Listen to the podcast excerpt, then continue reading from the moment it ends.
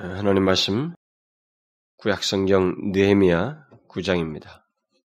느헤미야 9장 구약성경 740쪽 740페이지 41페이지 741페이지 느헤미야서 9장 32절 32절 근데 이제 31절과 2절을 함께 좀 같이 읽도록 합시다. 31절과 32절을 함께 읽어보도록 하십니다. 시작. 주의 극률이 금으로 버리지도 아니하셨사오니 주는 은혜로우시고 극률이 여기시는 하나님이시니다. 우리 하나님이여 광대하시고 능하시고 두려우시며 언약과 인자를 지키시는 하나님이여 우리와 우리 열왕과 방백들과 제사장들과 선지자들과 열조와 주의 모든 백성이 아수르 여러왕의 때로부터 오늘까지 당한 바 환란을 이제 작게 여기지 마옵소서. 한 군데 더 읽도록 하십시다. 여러분 시편 89편입니다. 시편 좀 바로 뒤에 있죠. 시편 89편 866페이지 9편 89편 1절부터 5절까지 읽어보도록 합시다. 다 같이 읽읍시다. 시작. 내가 여호와의 인자하심을 영원히 노래하며 주의 성실하심을 내 입으로 대대히 알게 하리이다. 내가 말하기를 인자하심을 영원히 세우시며 주의 성실하심을 하늘에서 견고히 하시리라 했나이다. 주께서 이르시되 내가 나의 택한 자와 언약을 맺으며 내 종 다윗에게 맹세하기를 내가 내 자손을 영원히 경고히 하며 내 위를 대대히 세우리라 하였다 하셨나이다. 여호와여 주의 기사를 하늘이 찬양할 것이요 주의 성실도 거룩한 자의 회중에서 찬양하리이다. 여러분 뒤에 그 28절 한번 보실렵니까? 28절. 아, 28절 보면은 저를 위하여 나의 인자함을 영구히 지키고 저로 더불어 한 나의 언약을 굳게 세우며 아, 여러분들이 지금 무엇을 말하는지 이제 읽으시면서 아, 또 감을 잡았을지는 모르겠어요. 일단 우리가 지난 시간에 언급한 것을 잠깐만 어, 살펴보도록 하십시다. 우리가 지난 시간에 그 하나님의 은혜 주심을 갈망하면서 우리들의 그 어, 안타까운 또 어떤 낙심되는 현실 속에서 어, 우리가 의지 소망을 품을 수 있는 소망을 품게 하는 어떤 근거가 무엇인지를 지금 두 차례 얘기했는데 그 지난 시간에는 하나님께서 크신 능력을 가지고 뭐 모든 것을 삼남만상을 창조하셨을 뿐만 아니라 역사를 주관하시고 주의 백성들에게 특별히 그 구원을 나타내시는 그런 능력이 하나님이 있다라고 하는 것. 바로 우리가 믿는 하나님, 바로 그러신 하나님이라고 하는 것을 기억하는 것이 바로 소망을 품게 되는 아무리 불행스럽고 절망스러운 현실이 있다 할지라도 하나님이 우리가 믿는 하나님이 창조주 유일하신 분이시란 말이에요. 이런 크신 능력을 가지신 하나님이시라는 것을 믿고 기억할 때 우리가 거기서 소망을 갖게 된다. 그래서 하나님은 실제로 역사 속에서 어, 수많은 사건들이 있었습니다만은 하나님 백성들이 그, 그 고통스러운 상황 속에서 자신들이 겪는 그 절망스러운 현실 속에서 어, 하나님의 그 기사와 능력을 회고하면서 그걸 의지하게 될 때 하나님께서 실제로 자신의 크신 능력으로 그들을 다시 새롭게 하시고 하나님의 자녀답게 하시고 결국 하나님 백성답게 아니고 교회답게 하시는 그런 일들을 어, 하셨다고 했습니다.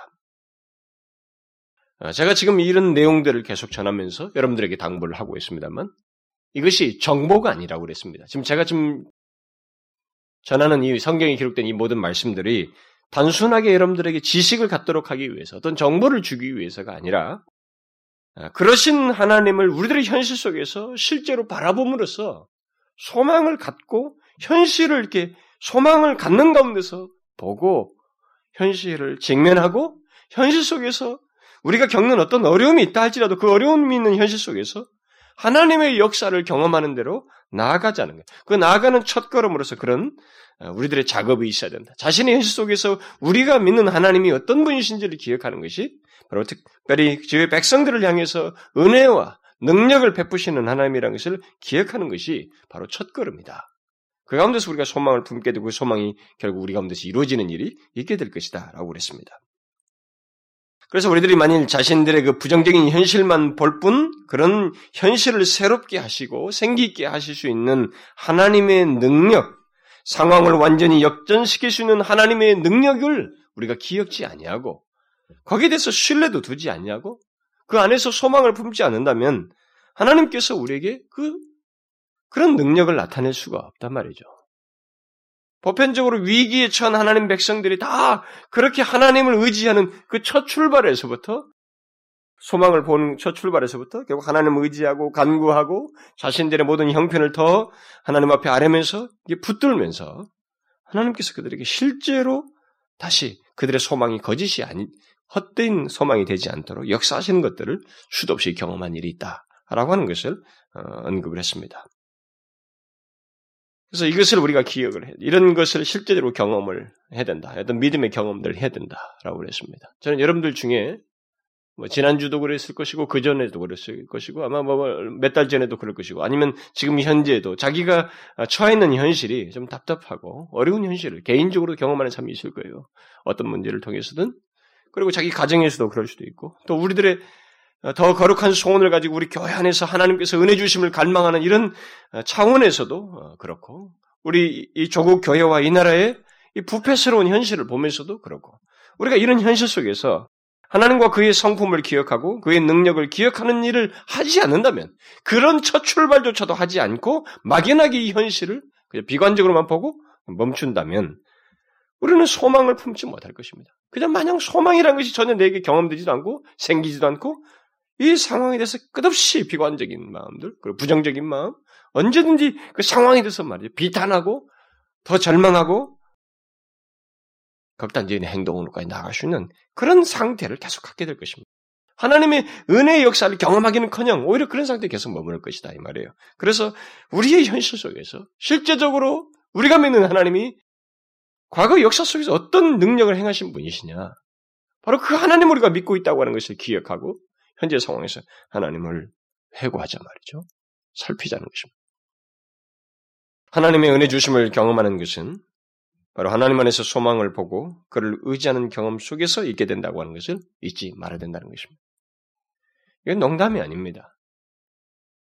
우리의 신앙생활은 그야말로 믿음으로 그런 것을 실제로 믿는 사람에 의해서만 경험되기 때문에 어, 저도 제가 우리 교회 안에서도 보면 역시 믿음 있는 자가 있어요. 믿음 있는 자가.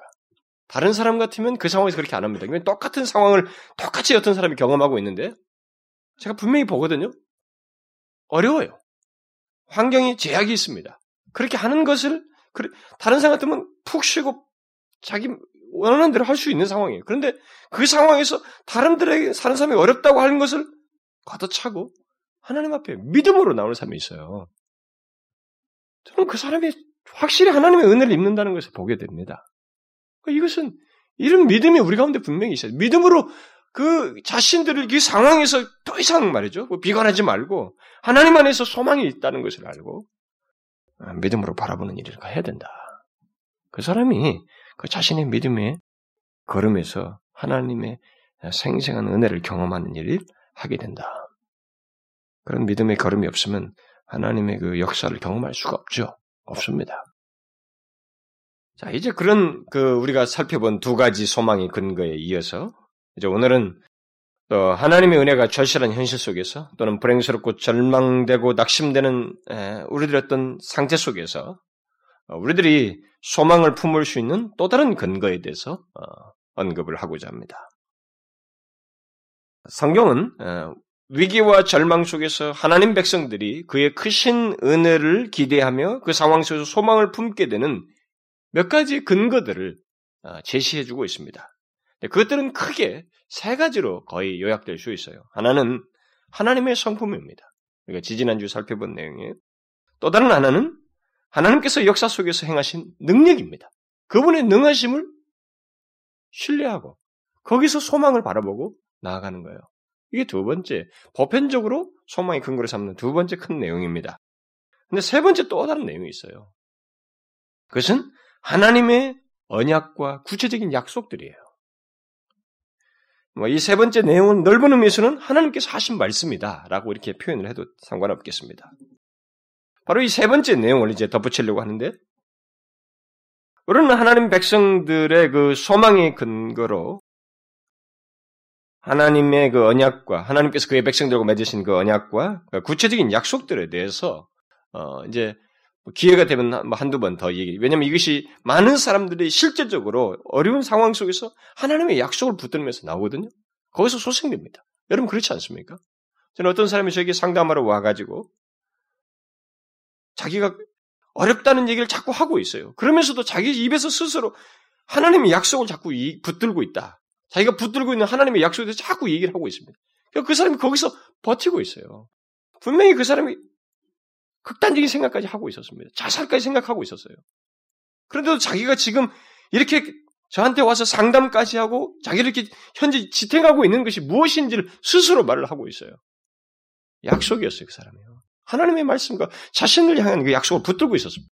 바로 이런 내용이 실제적인 내용들이 있기 때문에 이제 이것은 뭐더 덧붙여서 한두 가 한두 가지 더 기회가 되면은 이어서 언급을 하려고 합니다. 그래서 오늘은 먼저 일반적인 맥락 속에서 우리들이 위기와 절망과 낙심되는 상태에서 또 하나님을 믿는 우리들이 그 하나님의 백성다운 상태와 모습을 갖지 못하고 있는 어떤 현실 속에서 우리의 소망의 근거가 되는 언약, 곧 하나님과 우리 사이에 맺어진 언약의 핵심적인 내용을 어, 살펴보고자 합니다.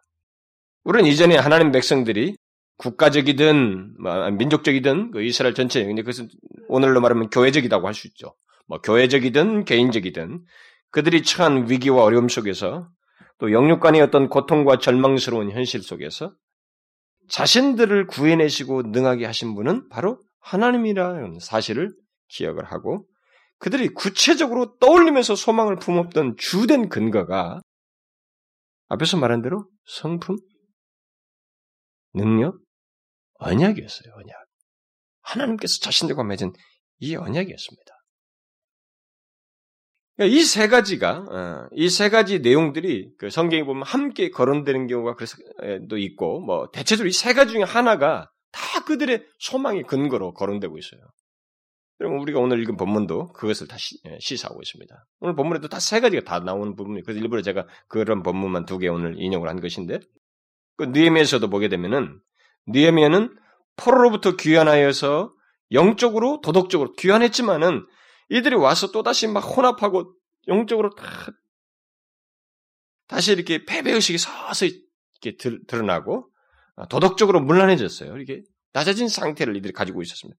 이런 상태에서 이스라엘 백성들 전체 모아놓고 이제 성전도 재건하는 거 해놓고 이제 모아놓고 금식하면서 회개를 하고 있어요. 회개를 하면서 하나님께 은혜를 구하는 예, 그런 내용을 이 구장에서 기도 속에서 이제 보여주고 있습니다. 그런데 그 내용 속에서 자신들이 그 하나님의 은혜 주심을 기대하며 소망을 품는 근거가 무엇인지를 이렇게 또 자신들이 의지하는 근거가 무엇인지를 쭉 열거를 하고 있어요. 전체 내용 속에서 다 열거하고 있습니다. 근데 오늘 읽은 본문이 다시 한번 그것을 요약하고 있는 내용이에요. 뭐예요? 주의 극률이 크심으로 저희를 아주 멸하지 아니하시고 버리지 아니하셨사오니 주는 은혜로우시고 극률이 여기시는 하나님이십니다. 무엇을 근거를 가지고 무엇을 근거로 해서 이 사람이 소망을 품고 있습니까? 하나님의 성품이죠. 주는 극률이 크심으로 주는 은혜로우시며 극률이 여기시는 하나님이십니다. 이것을 기억하고 이 느헤미야가 이스라엘 백성들을 모아놓고 하나님의 은혜를 구하는 거예요, 지금. 그리고 계속해서 우리 하나님이여 광대하시고 능하시고 두려우시며 뭐예요? 무엇을 떠올리고 있습니까? 바로 하나님의 크신 능력입니다. 능력을 떠올려. 그것을 소망의 근거로 삼고 있습니다. 그리고 뒤에서 무엇을 말합니까? 바로 하나님은 언약과 인자를 지키시는 하나님이시라. 이렇게 말하면서 하나님의 언약과 하나님께서 그것을 인자함으로 지키신다고 하는 사실을 기억하면서 이들이 하나님의 은혜를 갈망하고 있습니다. 여러분, 제가 지금 소개하고 있는 이 내용들을 여러분들이 잘 새겨서 아주 신앙의 근간으로 삼아야 됩니다. 우리 교회가 그렇고, 오늘날 우리 조국교회를 바라보면서도 우리들이 그래야 되고, 그렇습니다. 니에미는 이 세 가지를 제시하고 있어요. 한꺼번에 다. 오늘 읽은 시편 본문도 마찬가지입니다. 시편 89편도 일반적으로는 그 로범 당시를 배경으로 하고 있다고 어, 사람들이 말합니다. 그 로범 당시 애굽 왕 시삭이 군대를 거느리고 와서 이 예루살렘을 유다를 침공해가지고 예루살렘에 와가지고 예루살렘을 막 다 짓밟아 버려요. 그런 경험을 한 가운데서 이 시편 기자가 하나님께 자신의 심경을 토로하는 중에 자신이 예, 아니 자기 백성들이 모두가 무엇에서 소망을 두고 이렇게 간구를 하는지 예, 그것을 89편에서 쭉 보여줍니다. 아, 이 배경을 기록하고 있는 역대하 역대하를 보게 되면은 시삭이 예루살렘을 치고 와가지고 그 솔로몬이 금이 그렇게 많았잖아요. 솔로몬 이게 솔로몬의 아들 아닙니까? 그러니까 이 그렇게 많았던 그 솔로몬이 막 그 은이 돌같이 여겼었잖아요. 금도 많았고. 근데 그렇게 그 많은 금들을 창고에다 두었던 이런 것들, 그리고 금으로 심지어 솔로몬의 방패까지 만들었거든요. 이렇게 많은 것들이 왕궁의 보물이며 여호와의 그 전에 있는 보물까지 이 시삭이 다 긁어버립니다. 그래가지고 이 사람들이 그 전까지 아주 찬란했던 금방패들을 놋방패로 바꿔요. 그 뒤로. 시삭이 와서 다 쓸어갑니다. 그것을 다 목격한 이 시편 기자예요. 그, 그런 상황 속에서 소망을 어디서 이 사람이 그나마 두고 있느냐면 오늘 읽은 본문에서 알다시피 제일 먼저 거론하고 있는 거 보십시오. 오늘 읽은 본문에 뭘 제일 먼저 거론합니까? 내가 여호와의 인자하심을 영원히 찬양하며 주의 성실하심을 내 입으로 대대히 알게 하리이다. 이방 나라에 짓밟혀서 마음 아픈 상태에 있는 이 사람이 여호와의 인자심과 주의 성실하심을 영원히 찬송하며 대대히 알게 하겠다고 하는 말은 무슨 말이에요? 바로 하나님의 인자심과 성실하심을 그 상태에서 기억하고 의지하고 있다는 것이고 자신들이 하나님의 그 인자심과 성실하심을 영원히 찬양하게 될 그런 역사를 하나님께서 주실 것이라고 하는 믿음을 가지고 말을 하고 있는 거예요. 그런 날이 올 것이다. 하나님께서 그런 일을 행하실 것이다. 주님께서 그렇게 행하실 때 그것을 자기가 영영히 알리고 찬송할 것이다. 라고 말하는 것입니다. 아직, 아직 뭐 특별한 회복이 있는 게 아니에요. 지금 그런 상태에서 소망을 보는 것입니다. 하나님께서 은자하심과 성실하심을 나타내셔서 자신들이 그 하나님을 찬송할 것을 미리 바라보고 있는 거예요. 바라보면서 얘기하고 있습니다. 그러니까 하나님의 인자하심과 성실하심에서 소망을 보고 있습니다. 하나님의 성품에서 보고 있죠. 그러면서 계속해서 그는 하나님께서 약속하신 것을 기억하고 인용을 하는데 그 내용이 바로 오늘 말하는 또 다른 내용들이에요. 어, 먼저 내가 기억하는 내용 중에 또다시 성품을 얘기하죠. 내가 인자심을 영원히 세우며 하나님께서 말씀한 거 인용하는 거죠. 또 주의 성실하심을 하늘에서 견고히 하시리라고 했습니다. 하나님께서 그렇게 하셨다. 그 자신의 성품을 드러내겠다고 하는 것을 인용하고면서 의지하고 있어요. 그러고 나서 그는 여러분 89편 나중에 집에 가서 잘 읽어보세요. 이 사람이 여호와의 인자하심과 진실하심과 성실하심을 계속 언급합니다. 어떤 내용 얘기하다가 또 나오고 또 나오고 그래요. 5절, 8절, 14절, 24절, 33절, 49절 계속 하나님의 성품을 얘기합니다. 그 자신들이 처한 그 현실 속에서. 그러니까 마치 그것만이 자기가 자기들이 소망을 갖게 되는 여기만이 우리의 소망이 있습니다라고 하는 심정을 드러내고 있어요. 이거 보세요. 우리가 이런 사실을 통해서 분명하게 배워야 됩니다. 그뿐이 아니죠. 그는 계속해서 말합니다. 주의 기사, 주의 팔의 능력을 기억하면서 그것을 소망의 근거로 말하고 있습니다. 5절에, 5절과 6절에 여호와의 주의 기사를 하늘이 찬양할 것이요. 대저 궁창에서 능히 여호와와 비교할 자 누구며 권능 있는 자 중에 여호와 같은 자 누구리까? 하나님의 권능을 기억하는 거예요. 또 8절에 가서 여호와 만군의 하나님이여 주의 주와 같이 능한 자 누굽니까? 또 10절에서 주께서 라합 곧 애굽을 살육당한 자 같이 파쇄하시고 주의 원수를 주의 능력의 팔로 흩으셨나이다. 하나님은 이러신 분이십니다. 또 13절에 가서 주의 발에 능력이 있사오며 주의 손으로 주의 손은 강하고 주의 오른손은 높으십니다. 하나님의 성품과 함께 이 기자가 기억하면서 소망의 근거를 삼는 것은 하나님의 능력이에요. 권능입니다. 그것도 특별히 자기 백성들을 위해서 행하신 권능을 기억하며 거기서 소망을 품고 있어요. 현재는 분명히 비참해요. 여러분 이거 잘 알아야 됩니다. 우리는 아무도 모릅니다. 내 비참함과 내 답답함을 누가 합니까? 자꾸 신세 타령을 하고 그것에 머물러 있지만은 보세요. 다 똑같습니다. 성경에 나온 인물이라고 다른 거 아니에요. 이들도 똑같이 비참해요. 우리가 이 예레미야 예가에서 봤지 않습니까? 그 사람이 몸에 독액이 쌓고 담즙이 쌓일 정도로 고통을 겪잖아요. 그러나 거기서 그 사람이 소망을 경험하지 어디서 겪습니까? 어디서 소망을 갖게 됩니까? 그 소망이 생기는 경험을 어디서 합니까? 바로 하나님이 이러신 내용들을 기억함으로써요. 기사를 하나님의 능, 능하심을 기억하고 있습니다. 그리고 거기에 덧붙여서 이 기자가 자신의 그 절박스러운 현실 속에서 소망을 품게 되는 또 다른 근거를 강력하게 말을 해주고 있는데 그것은 바로 하나님의 언약입니다.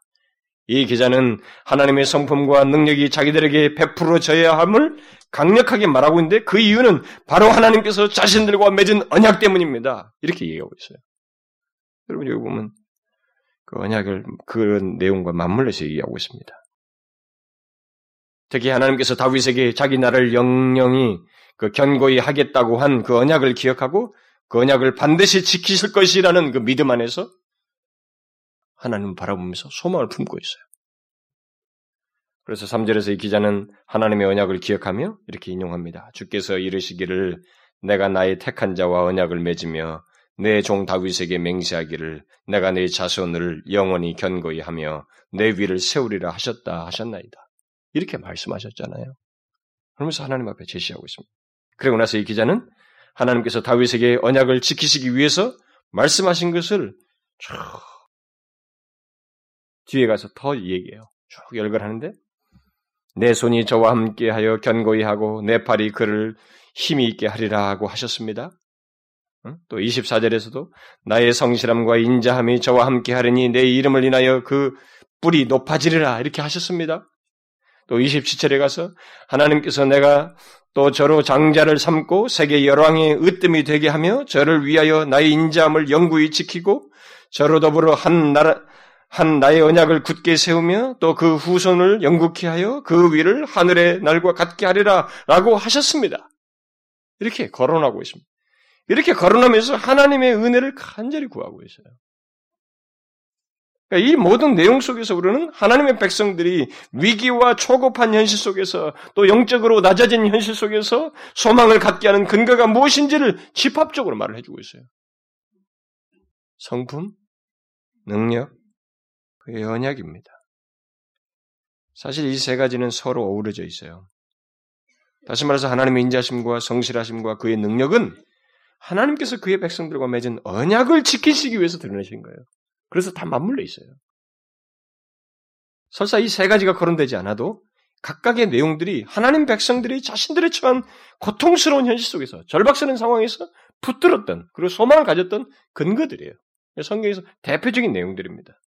여러분들이 원하시면은 특히 하나님 백성들이 위기와 고통 속에서 구한 그 간구 내용들이 있어요. 간구 내용들 보면 다 보세요, 여러분. 그 간구 내용들이 다 그겁니다. 이 내용을 외쳐요. 이 세 가지 내용 중에 하나를 거의 근거로 삼고 거기서 소망을 품고 하나님 도와주십시오라고 구합니다. 이런 사실은 우리에게 아주 중요한 진리를 말해줍니다. 성경에서 크게 다른 게 아니거든요. 많은 사람들이 이 세 가지 대표적인 사실을 통해서 소망을 가졌다고 하는 이 사실은 우리에게 아주 중요한 교훈을 줘요. 뭡니까? 하나님의 은혜를 경험할 수 있는 길이 다른 길이 아니라는 거예요. 뭐 눈에 보이는 가시적인 무엇을 잡는 것이 아니고 이 세 가지 내용 안에서 소망을 보며 그것을 의지하고 구함으로써 경험하게 된다는 것입니다. 여러분 70년 만에 돌아가리라고 하는 예레미야를 통한 약속을 몇 년, 뭐 한 3년 정도 남겨놓고 다니엘이 그것을 발견하고 나서 기도한다고 하는 것을 제가 첫날 얘기했죠. 그 기도하지 않습니까? 이 사람이 아 하나님께서 성, 약속하신 그 나, 때가 다가왔구나. 이제 몇 년 안 남으면 우리가 돌아가는구나. 다 흩어져 있습니다. 거의 인도 땅까지 흩어질 정도로 흩어진 이 사람들이에요. 근데 아 하나님께서 돌아오게 하시겠다고 70년이 다 되었구나. 라고 하는 이 사실을 기억하고 하나님 앞에 금식하면서 기도하기 시작하잖아요. 그게 다니엘서 9장 아닙니까? 거기서 기도할 때 이 사람이 제일 먼저 기도하면서 거론하는 것이 놀랍게도 이 세 가지예요. 네, 하나님 여호와께 기도하여 자복하여 이르기를 크시고 두려워할 주 하나님. 뭡니까? 능력의 하나님을 얘기하고 있어요. 그리고 이어서 주를 사랑하고 주의 계명을 지키는 자를 위하여 언약을 지키시고 그에게 인자를 베푸시는 자시요. 이렇게 부르짖습니다. 뭡니까? 언약을 기억하시고 지키시는 하나님, 인자를 베푸시는 하나님, 그 언약과 그의 성품을 기억하면서 쫙이 기도를 이어갑니다. 거기에 근거를 두고 있어요. 여러분, 우리가 기도에서도 가장 먼저 성, 서두에 무엇을 근거로 합니까? 하나님을 거론하면서 하나님의 어떠심을 기억합니까? 우리가 이걸 배워야 됩니다. 상투적이서는 안 되는 거예요. 실제적으로 우리가 왜 현재 상황 속에서 그나마 하나님의 도움을 기대하고 우리가 이 현실 속에서 은혜를 입고 능하게 살 수 있습니까? 무엇을 근거로 해서? 어디에, 어디서 소망을 찾아서? 우리 하나님이 시극히 자비롭다는 것, 편치 않는 사랑을 가지고 계시다는 것, 그리고 천지를 창조하시고 주의 백성들을 향해서 능력을 나타내셨다는 사실, 그리고 자기 백성들과 맺은 언약을 반드시 지키시는 하나님이라고 하는 사실, 이런 사실을 기억함으로써 우리가 그나마 그 상황에서 힘을 얻고 소생하는 거 아닙니까? 우리 기도 내용 속에서도 그래야 될 것입니다. 그래서 우리가 정령 어떤 답답하고 안타까운 현실에 있을 때 우리의 낮은 영적 상태와 자신의 불행스러운 상황으로 인해서 그 속에서 하나님의 은혜와 도우심을 입고자 한다면 다른 어떤 것을 생각하고 의존하기보다는 바로 하나님의 성품과 그의 능력과 그의 언약과 약속들을 기억하고 그 안에서 소망을 보고 붙들어야만 하는 것입니다. 이런 믿음의 행동을 해야 돼요. 이런 믿음의 행동을 하지 않으면 이런 하나님의 성품을 경험하지 못합니다. 그분의 능력을 삶 속에서 경험하지 못해요. 자신이 절박한 현실 속에서 하나님이 진짜 언약을 지키신다고 하는 것을 생생하게 경험하지 못하는 것입니다. 못해요. 분별할 눈도 없고요. 그래서 원망불평하는 그 상태에 있기 때문에 경험하지 못합니다. 그래서 여러분 지난 두세 주 동안에 그런 사실을 여러분 전해 듣고 지난 한두 주를 살면서 여러분들의 삶 속에서 또 우리들 자신의 개인을 놓고 가정을 놓고 또 교회를 바라보면서 조국교를 바라보면서 하나님의 은혜로우신 성품과 그의 능력을 기억하면서 그 기억함으로써 소망을 품는 소망이 생기는 그런 경험을 하셨어요? 여러분 어떻습니까? 하나님의 은혜로우신 성품을 보니까 소망이 생기던가요? 제가 지금 요구하는 것은 이 말씀을 전하면서 기대하는 것은 여러분들이 실제로 그렇게 함으로써 소망이 생기는 일이 있어야 된다는 거예요. 가상적인 게 아니라 실제로 하나님의 은혜로우신 성품을 생각함으로써 아 맞습니다. 내가 이 상황에서 그래도 기대할 수 있겠습니다. 하나님 너무 힘들지만은요. 하나님께서 주의 백성들에게 변치 않는 사랑을 가지고 계시니까 저는 그래도 기다릴 수 있어요. 인내가 생깁니다. 소망이 생겨요. 라고 하는 경험을 우리가 해야 된다는 거예요. 그런 것이 없이는 은혜자로 나갈 수 없어요. 그것도 한두 번, 며칠 하고 마는 게 아니라, 진실로 우리의 소망을 이루시는 하나님, 그분을 신뢰하면서 간구하는 마음으로 지속적으로 좀 그래야 됩니다. 특별히 오늘 우리가 강조하려고 하는 이 하나님께서 그의 백성들과 맺으신 언약을 여러분들이 기억함으로써 언약을 이루실 하나님을 소망 중에 보아야 합니다. 왜냐하면 하나님께서 우리와 맺으신 언약을 기억하면 그 언약의 내용이 실제로 우리로 하여금 소망을 갖게 하거든요. 어, 그럼 언약의 내용이 뭐냐 이렇게 묻으시겠죠. 하나님께서 우리와 맺은 언약은 여러분 구약에서부터 하나님 백성들과 맺은 언약의 여러 가지 이름들이 있습니다. 노아와 언약을 맺었어요. 노아의 언약. 또 아브람과 그 후손을 다 복을 받겠다고. 노아의 아브람과의 맺은 언약. 그 다음에 또 모세와 맺었습니다. 모세와의 언약. 언약이 계속돼요. 다윗과 맺었습니다. 다윗과의 언약. 그리고 선지자를 통해서 예수 그리스도 안에서 이루어질 언약을 새 언약을 또 약속하셨어요. 그리고 예수 그리스도께서 어, 잡히시기 전날 밤에 그 언약에 대해서 또 말씀하시고 그러셨어요. 성경 보면 언약에 대한 내용이 참 많습니다. 그런데 이 언약의 내용들이 각각 사람들에게 각 시대별로 달리 했을 때 각각의 독특성, 특징적인 내용들이 있지만 공통적으로 계속적으로 강조되는 아주 중요한 내용이 있어요. 언약의 중요한 내용. 그게 뭔지 아십니까? 제가 오늘 말하는 게 바로 그겁니다.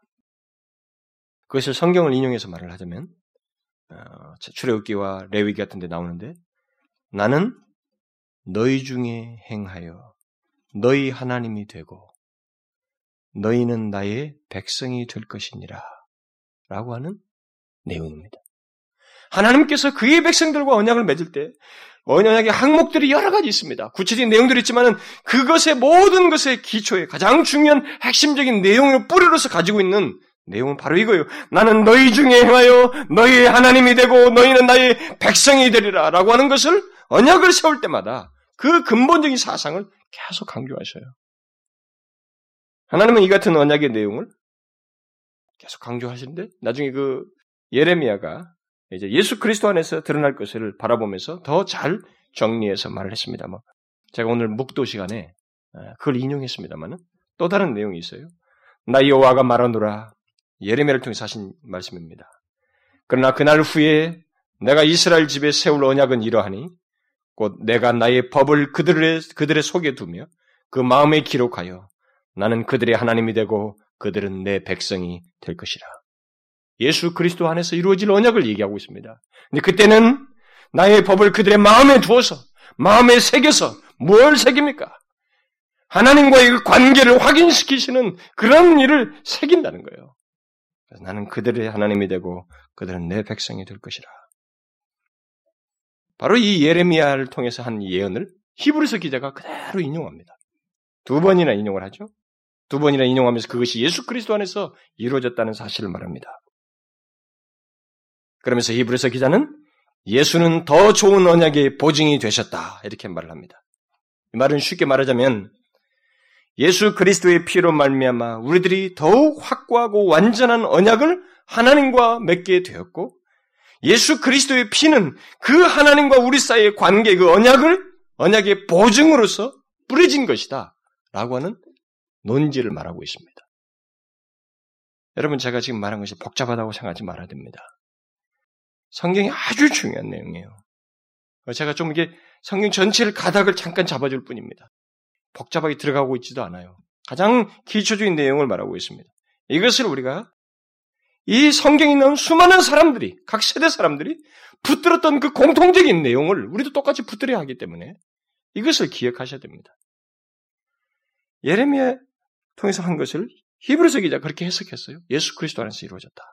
예수 그리스도가 더 좋은 언약의 보증이다. 그런데 실제로 그 사실을 예수님께서 말씀하셨습니다. 자신이 십자가에 달리시기 위해서 잡히시기 바로 전날 밤에 떡과 잔을 나누시면서 그런 말씀을 하셨어요. 이 잔은 포도주를 가지고 얘기를 한 것입니다. 이 잔은 내 피로 세우는 새 언약이니 곧 너희를 위하여 붓는 것이라. 자신이 이제 십자가에서 흘 피를 생각하시면서 말합니다. 자기의 피가 바로 새 언약이다. 이렇게 얘기하셔요. 그래서 결국 예수 그리스도를 믿는 자들에게 이 언약과 관련해서 어떤 일이 있게 될 것이다 라고 하는 것을 말합니다. 그게 뭐예요? 아까 말한 핵심적인 내용입니다. 너희와 하나님 사이에 나는 너희의 하나님이 되고 너희는 나의 백성이 되리라고 하는 말씀이 특별하고 완전하게 이루어졌다. 이루어진다라고 하는 사실을 말하고 있습니다. 예수 그리스도의 피로 말미암아 이제 그를 믿는 모든 사람들이 하나님과 어떤 관계를 갖느냐? 구약에서부터 계속 강조됐던 그 내용이에요. 너희는 나의 백성이 되고 나는 너희의 하나님이 된다고 하는 이 내용을 특별하고 완전한 결속을 그 관계를 그 언약을 맺게 될 것이다라고 주님께서 말씀하신 거예요. 어떻게 이루십니까? 그 사실을 바울이 고린도 후서에서 말합니다. 우리는 살아계신 하나님의 성전이라 이와 같이 하나님께서 가라사대 내가 저희 가운데 거하며 두루 행하며 나는 저희 하나님이 되고 저희는 나의 백성이 되리라 하셨느니라. 무슨 말입니까? 바울이 지금 이 얘기를 하고 있어요. 우리는 살아계신 하나님의 성전이라 이와 같이 하나님께서 가라사대 내가 저희 가운데 거하며 두루 행하여 나는 저희 하나님이 되고 저희는 나의 백성이 되리라 하셨느니라. 무슨 말입니까? 구약 시대부터 하나님과 언약을 맺은 백성들에게 한결같이 강조한 사실. 곧 하나님과 그의 백성 사이에 뗄 수 없는 관계가 예수 그리스도를 믿는 우리들에게 있게 되었다는 것입니다.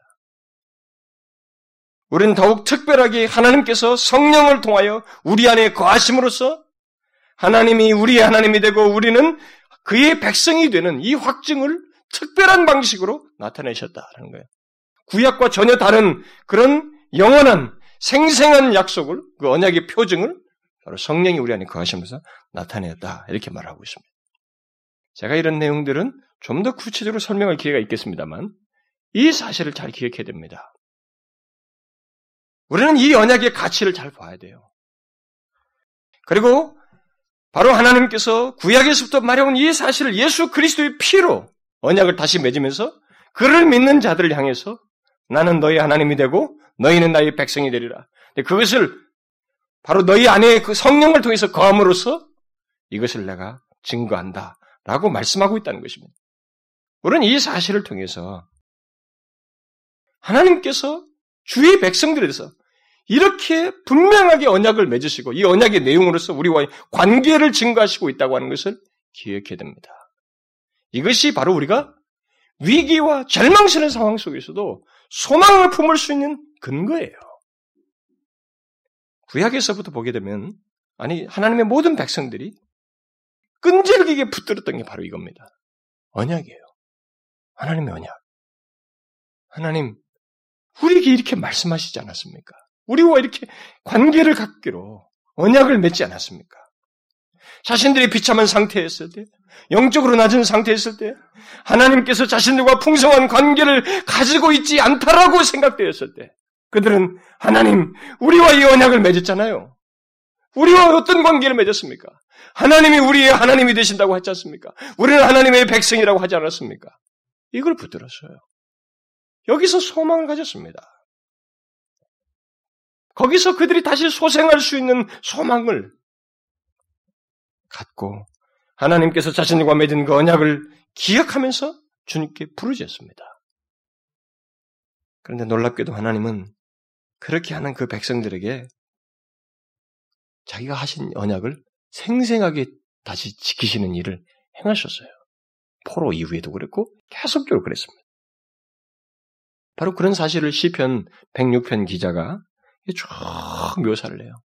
이스라엘 백성들이 불순종하고 배은망덕했던 과거 역사를 쭉 기억하면서 그럼에도 불구하고 하나님께서 그들과 맺은 언약을 기억하시고 임재하심을 나타내셨다. 하나님은 그러신 분이시다. 라고 증거를 하고 있습니다. 그걸 제가 요약한 것을 잠깐만 거론하면 그가 이렇게 말합니다. 여호와께서 여러 번 저희를 건지시나 저희가 꾀로 거역하며 자기 죄악으로 인하여 낮아짐을 당하였도다. 그러나 여호와께서 저희의 부르짖음을 들으실 때에 그 고통을 권고하시고 저희를 위하여 그 언약을 기억하시고 그 많은 인자하심을 따라 뜻을 돌이키시사 저희로 사로잡은 모든 자에게서 극률의 여김을 받게 하였도다. 여러분 여기서 하나님을 거역하며 자기의 죄악으로 비참한 상태에 있던 이스라엘 백성들이 어떻게 하나님의 은혜를 입게 됐다고 말하고 있습니까? 바로 하나님께서 그들과 맺은 언약을 기억하시고 인자하심을 따라 뜻을 돌이키심으로써 은혜를 입게 하셨다. 이렇게 말하고 있어요. 이게 비밀입니다. 하나님과 우리 사이의 비밀이에요. 하나님 백성들이 머릿속에, 아니, 우리들의 마음속에 깊이 새겨야 할 비밀이에요. 하나님을 향해서 어쩌면 비장한 무기, 무기라고도 할 수 있습니다. 그들은 하나님과 그의 백성 사이에 하나님께서 영원하게 영영한 관계를 갖기로 약속하신 그 언약을 붙들고 하나님께 자신들의 상황에 은혜를 베풀어 달라고 구하였습니다. 자기들이 거역해서 된 결과예요. 자신들이 죄를 지어서 이렇게 망해진 것입니다. 남의 포로가 되고 그랬던 것입니다. 그런데도 불구하고 다시 하나님을 향해서 은혜를 구할 수 있는 그 마음이 생겼을 때, 하나님께 돌아오자는 마음이 생겼을 때, 다시 언약에 충실하고 싶은 마음이 생겼을 때, 그 충실하고 있는 태도 속에서 그들이 그래도 붙들었던 건 뭐냐면, 하나님, 우리와 어떤 관계를 맺으셨습니까? 하나님은 우리의 하나님이잖아요. 이렇게 붙들었어요. 우리는 주님의 백성 아닙니까? 결국 하나님과 그의 백성 사이의 언약이 구속력을 갖는 거예요. 하나님과 그 백성 사이에서 어떤 일면의 구속력을 갖는 것입니다. 그러므로 우리들이 어떤 처지에 있든 간에 우리들의 현실과 상황을 보면서 또 하나님 백성답지 않고는 그런 현실을 보면서 우리들이 그리스도의 피로 맺어진 이 하나님과의 언약을 강력하게 붙들고 하나님 앞에 구할 수 있어. 그 안에서 소망을 보며 하나님께 구할 수 있어야 됩니다. 그러니까 우리는 아무리 비참한 상태에 있다 할지라도 하나님께서 언약 안에서 우리에게 책임을 지시기를 원하신다는 것, 그렇게 하기로 자신이 마음을 먹으셨다는 것을 기억하고 거기 안에서 소망을 봐야 돼요. 뭐예요? 어떤 소망입니까? 영원히 버려지지 않는다는 거예요. 그냥 놔두지 않는다는 거죠. 여러분과 저는 예수 그리스도 안에서 하나님과 언약을 맺었습니다. 예수 그리스도의 피로 맺었어요. 그래서 하나님과 우리 사이에 영원한 관계, 관계를 이 예수 그리스도의 피로 설정하셨어요. 그 언약을 맺은 것입니다. 결국 하나님께서 독생자 예수 그리스도의 생명을 두고 언약을 맺은 겁니다. 다른 말로 하면 하나님 자신의 생명을 걸고 우리 언약을 맺은 거예요. 그렇게 언약을 맺으면서 우리 가운데 거하고 두루 행하며 우리의 하나님이 되고 우리는 그의 백성이 되도록 하시겠다고 언약을 맺었어요. 그렇다면 하나님과 우리 사이는 영영한 관계가 설정됐다는 거예요. 하나님과 그리스도의 교회는 뗄 수 없는 관계를 가지고 있습니다. 피로 맺은 관계예요. 그리스도의 피로 맺은 관계입니다. 그 때문에 우리는 우리 현실이 아무리 비참해도 내 자신의 삶이 아무리 불행스러워도 자신이 정녕 예수 그리스도를 믿고 있다면 그 오늘날 교회 형편이 아무리 형편없어도 우리가 그래도 소망을 품을 수 있는 근거가 있단 말이에요. 하나님이 우리와 이런 관계를 해줬어요. 이 관계를 끊어버리겠다고 말씀하지 않았습니다.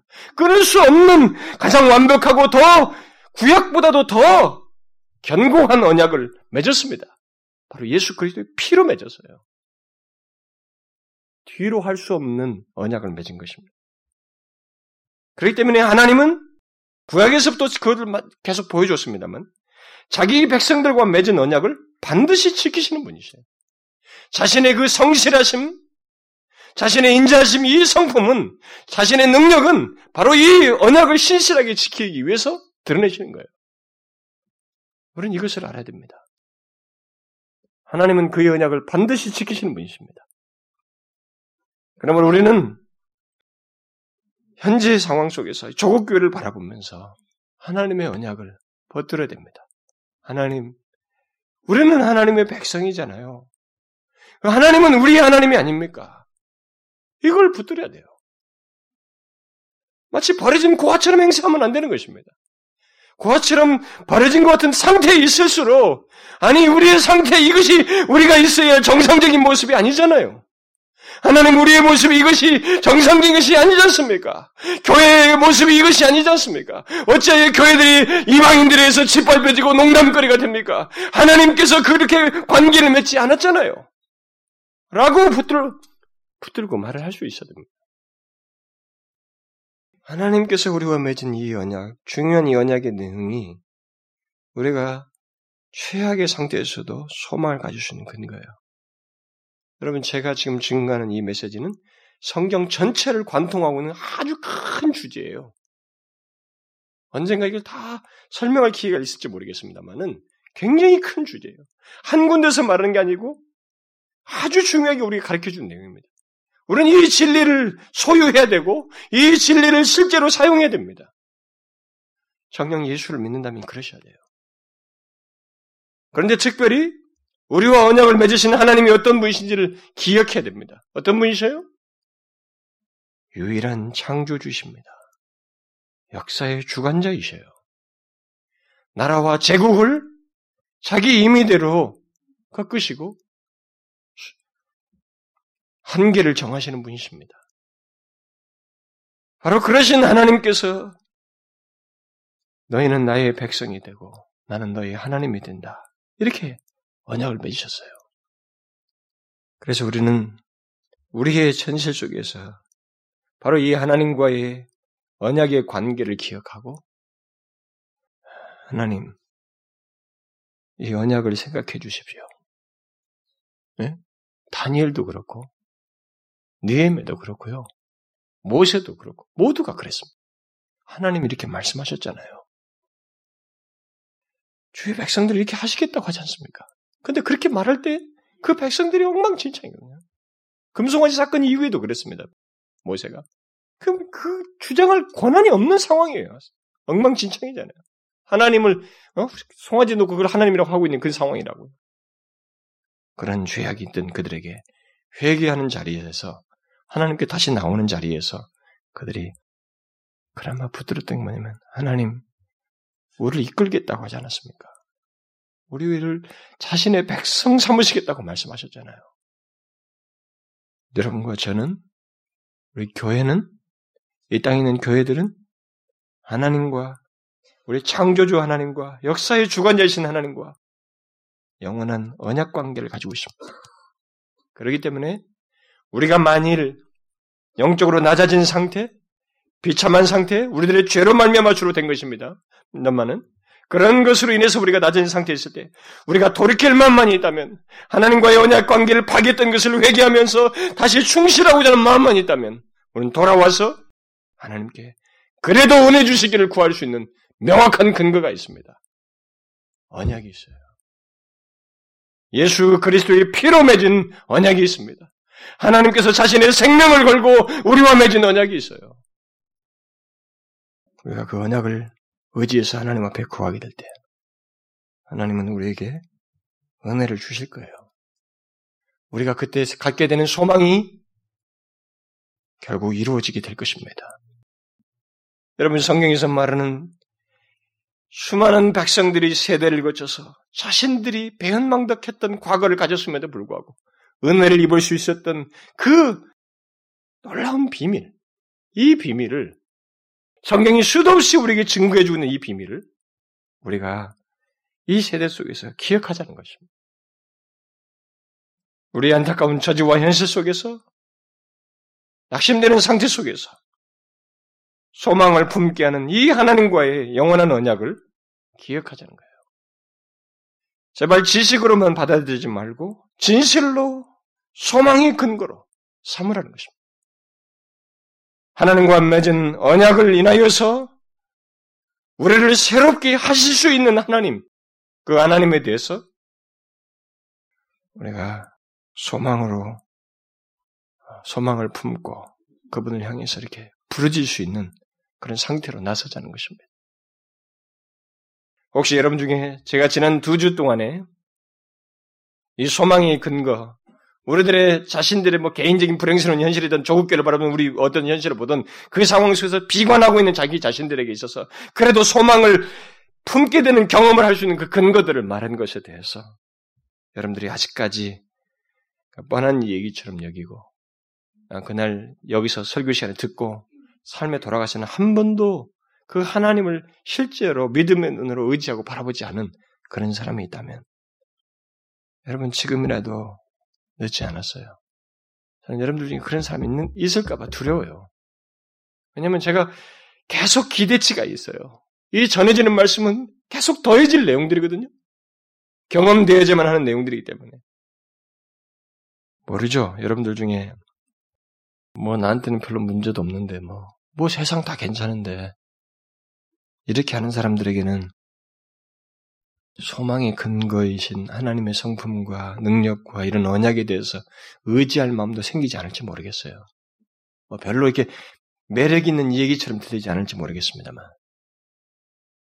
여러분들의 가정에 문제가 없습니까? 모든 상황이 다 괜찮아요? 그러면 이 나라는 어떻습니까? 자신의 영적 상태는 어떻고요? 충만합니까?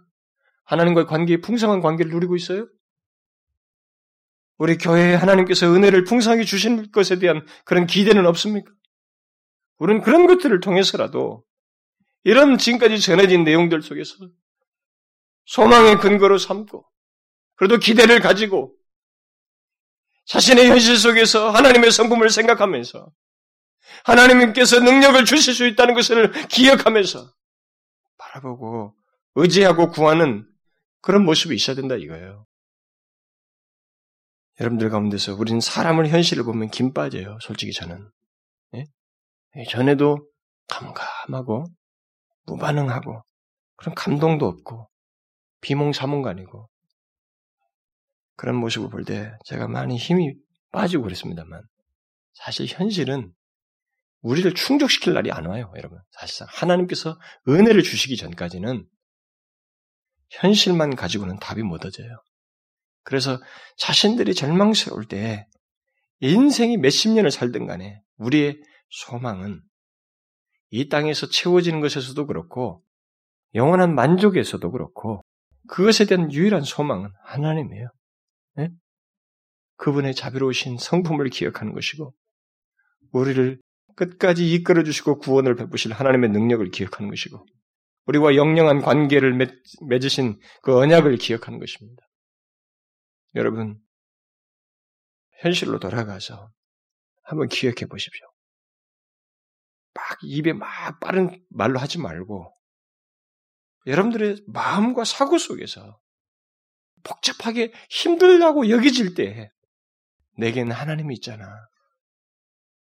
하나님은 나에 대해서 인지하시잖아. 그는 창조주이시잖아. 내가 믿는 하나님이. 아니, 내가 아무리 크고 어려운 문제가 있다 할지라도 이것을 바꾸실 수 있는 분이시잖아. 그리고 하나님은 나를 저버릴 수 없는 영원한 관계를 갖고 있잖아. 언약을 맺으셨잖아. 이렇게 한번 생각해 보라 이거예요. 여러분 어떻게 됩니까? 소망이 생겨요. 여러분 마음이 확 역전돼 버린다고요. 그 상황 속에서 소망을 갖고 기쁨을 경험할 수 있는 것입니다. 그리고 그 소망을 지속하면 지속할수록 그 소망의 성취가 현실로 다가오는 것입니다. 이스라엘 백성은 그렇게 했어요, 하나님이. 아까 10편, 107편, 6편 기자 그렇게 말하잖아요. 언약을 기억하시고. 이스라엘 백성들과 하나님 백성이 똑같이 언약을 기억함으로써 은혜를 경험했습니다. 이스라엘 백성도 하나님 언약을 기억하고 부르짖기 시작했고, 하나님은 언약을 기억하고 은혜를 주었어요. 둘이 어디서 만나고 있습니까? 언약에서 만나고 있어요. 이걸 우리가 알아야 됩니다. 분명히 죄로 인해서 하나님과 관계가 멀어진 듯한 상태를 하나님 백성들이 가졌지만 그들이 다시 언약을 기억하고 돌아올 때 하나님께서 그 언약을 기억하시고 회복시키시고 은혜를 주셨어요. 이걸 우리가 알아야 됩니다. 이것은 우리에게 비밀이에요. 비밀스러운 병기입니다. 하나님 앞에서 그나마 그래도 하나님 그래도 하나님 우리가 죄인이지만 불쌍히 여겨주세요. 라고 말할 수 있는 근거예요. 하나님은 우리를 다시 일으키십니다. 자신의 언약에 충실하게 하시는 분이시기 때문에 그 언약에 충실하셔서 다시 일으키셔요. 여러분과 저의 그 안타까운 현실로부터 일으키시고 우리 교회를 일으키시고 조국교회를 일으키실 거예요. 여러분 이 나라는요 절대적으로 다른 사회에 의해서 각성되지 않습니다. 교회가 바로 서야 돼요. 지금까지 우리나라의 교회 복음이 들어온 이후로 오늘만큼 오늘 한국 교회가 영적으로 무디고 타락한 시대는 없었습니다. 우리는 다 무디어 있어요. 이 나라에 대해서 그렇게 절박하게 기도하지 않습니다. 여러분 20년 전, 30년 전만 해도 구국 기도라는 말을 우리가 많이 썼어요. 나라와 민족을 위해서 기도한다. 그래서 구국 그런 단어들을 말 그래서 나라와 민족을 기도하는 말. 이제는 그거 안 합니다. 요즘은 다 자기 잘 먹고 잘 사는 거예요. 오직 이것에 기도에 매여 있습니다.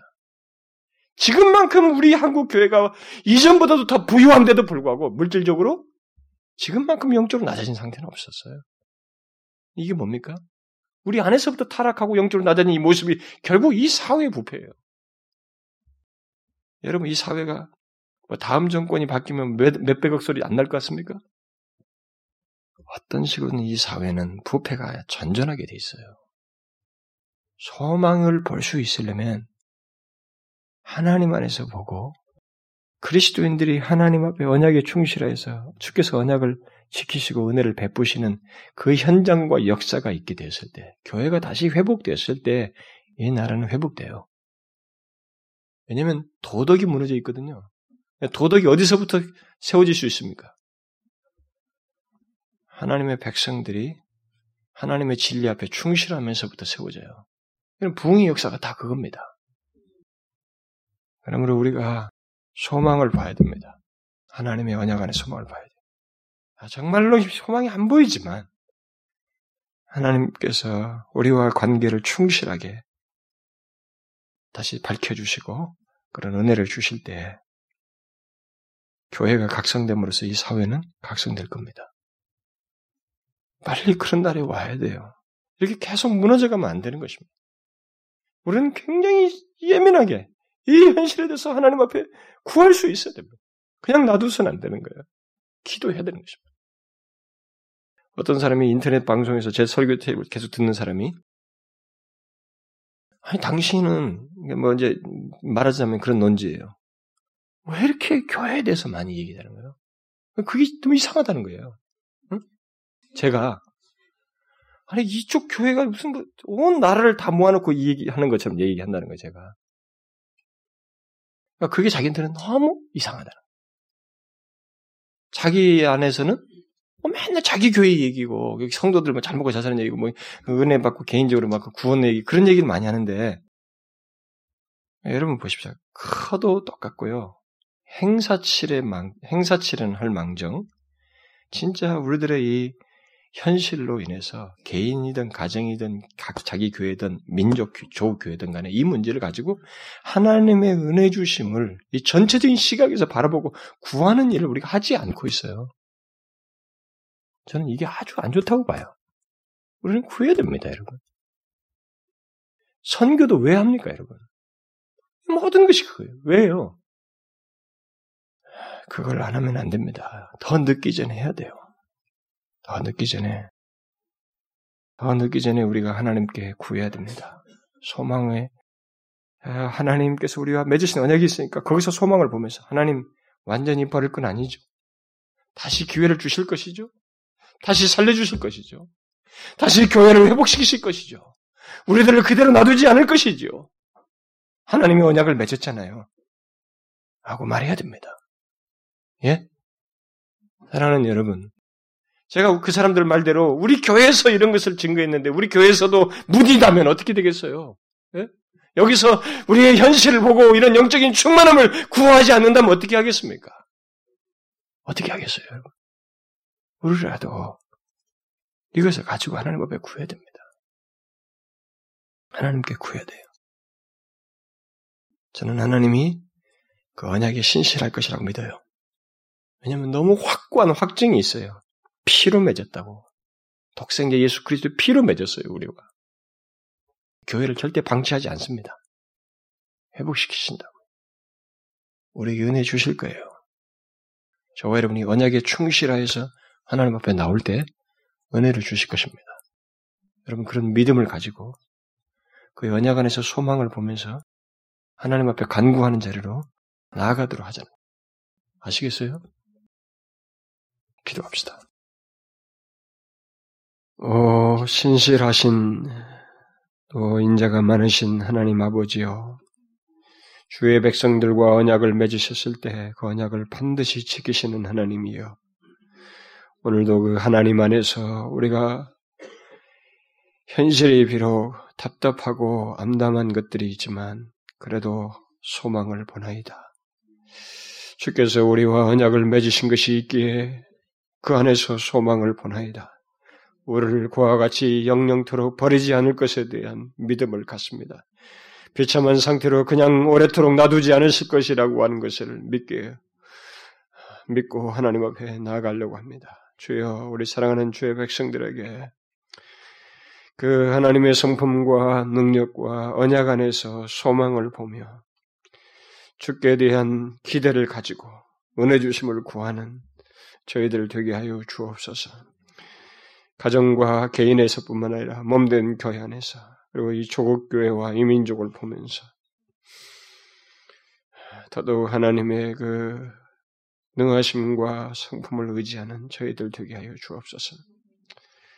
오늘도 우리에게 나는 너의 하나님이 되고 너희는 나의 백성이 되리라고 말씀하시는 하나님. 그리스도의 피로 그 맺으신 그 언약을 다시 한번 상기시켜 주시는 하나님. 우리가 날마다 잊지 아니하고 기억함으로써 소망을 경험하는 소망을 품는 일을 경험하는 저희들 되게 하여 주옵소서.